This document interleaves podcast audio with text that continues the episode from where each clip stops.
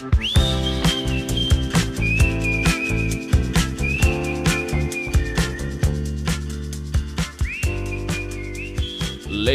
and gentlemen, welcome back to another episode of the Big Gibbon Show. Hope you're all well on this wonderful Monday.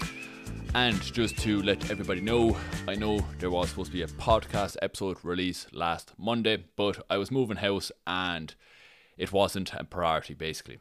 And I didn't realize how much stress and shit that I had to move.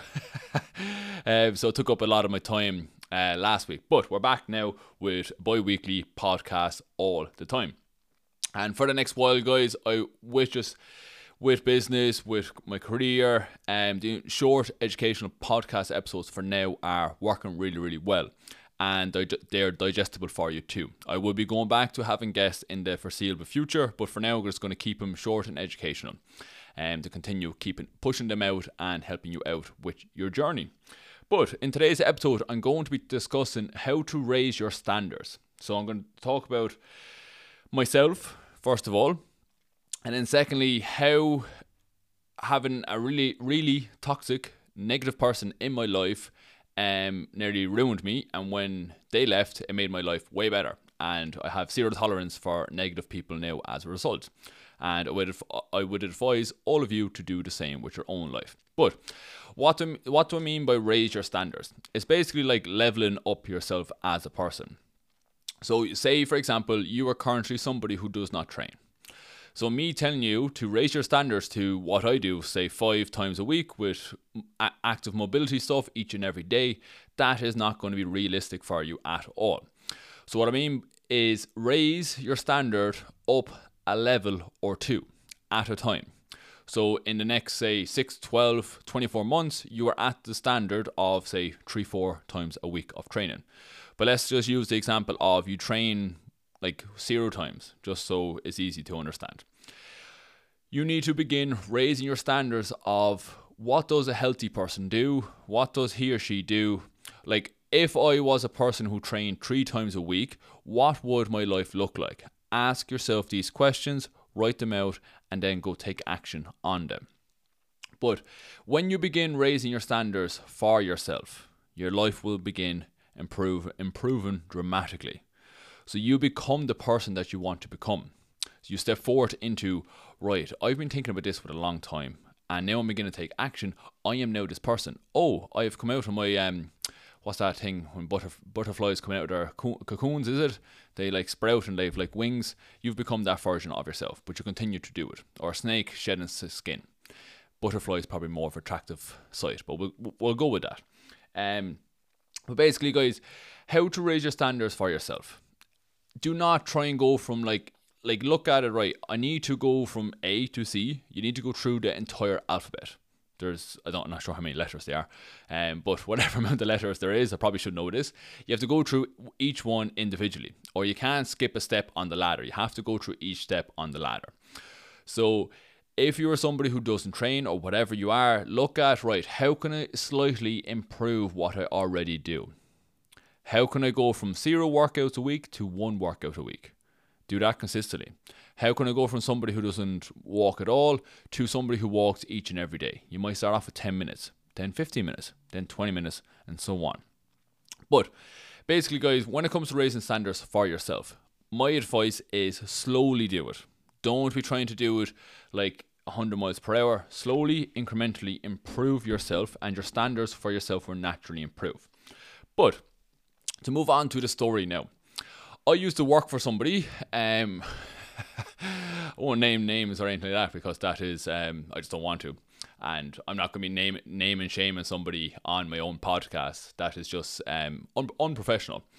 Um, but we we'll, we'll use the name Dara because when I moved up here, I realised when, I moved to Derry, I realised there's a lot of girls' names called Dara, and Dara can be spelled different ways, which I never realised. So I'm just going to go with Dara. It could be plural, it can be a man, man, it could be a woman, it can be spelled in Irish, it can be spelled with a fada.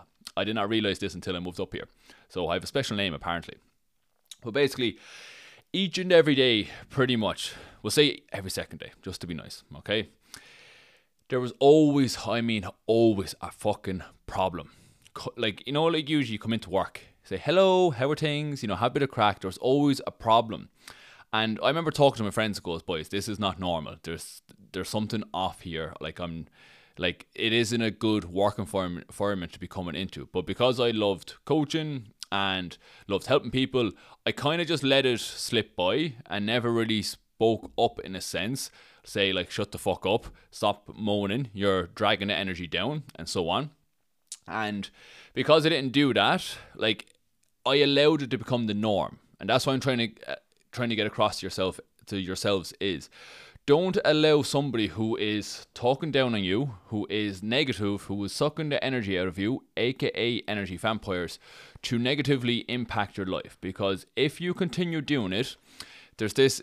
If you ever heard of, um, like if you throw a frog into boiling water, it will jump out. But if you throw, if you put a frog into cold water and slowly um, increase the heat, and it will eventually come to boiling point. The frog will stay in it and die.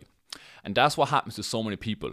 We're just slowly being picked away at, and people like uh, scraping away, but not painfully. But eventually, it becomes a deep wound, a deep wound, and it's a permanent, permanent scar as a result of it. And because I allowed that person, now there's obviously more context to the story, but I've had like past relationships, and everyone has had past relationships where the person has been an absolute crazy mofo. You may be that crazy mofo and have to do some work on yourself as well, like we all do. But if you don't have, like, I have zero tolerance for negative people in my life now, like, zero tolerance. I always did. Um, but even in my career now, even if so, if I feel somebody's a few levels above me in terms of life, right, or finances or whatever, I still have a zero tolerance for them to be moaning, talking shit about other people, talking shit about me or whatever. And I'm really happy I went through that experience because I have zero tolerance at the age of 27 now to tell people, no, you need to cop on what you're doing, basically. And because of this experience, my perspective and my tolerance my perspective about myself and how I view people is completely different. I'm like i'm in a far better place because of it. But now as a result of it if i hear somebody moaning or whatever i'm like nah no no no no no no no. I don't need that in my life. And because i have that barrier up in front of me i do not get dragged down to their level.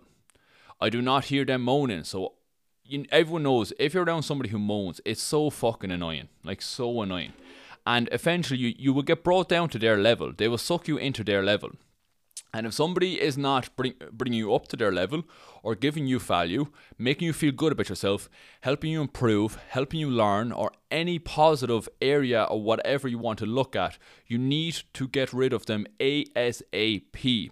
I used to have a massive uh, circle of friends. They weren't friends, they were social friends and it was not good for my mental health being around a lot of men with ego, slagging each other and so on, and not actually supporting one another.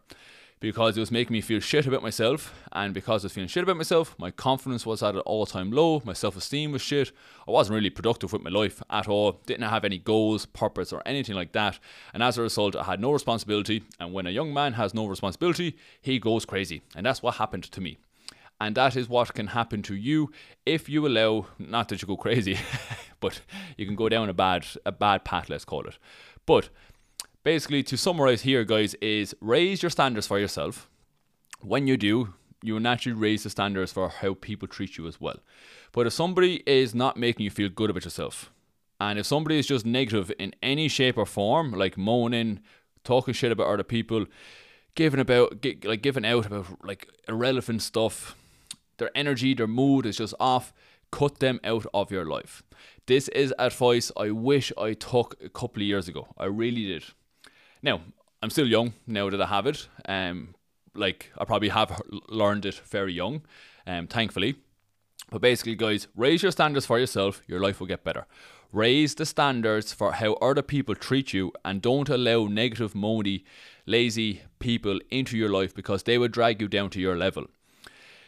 They will always do it. Don't allow them to do it. But as always, folks, if you if you haven't already, if you can give the podcast a five star review on um, Spotify, Spotify, that would be awesome. If you could send it to a friend, that would be also be awesome. And at the minute, guys, I um have created a new coaching program where it's helping people like yourself who are interested in learning, who want to develop develop themselves, grow and prosper in their life, but they're not sure how to do it alone, which is like 99% of people. And you just need accountability and guidance and somebody to give you the skill set to improve and better your life. Currently, well, as of recording this podcast, there is three out of the 10 spaces spaces taken. Um, obviously, between now and when you listen to it, they may be more taken. But I have ten, or sorry, ten spaces available. Three are currently taken. That means I have seven left.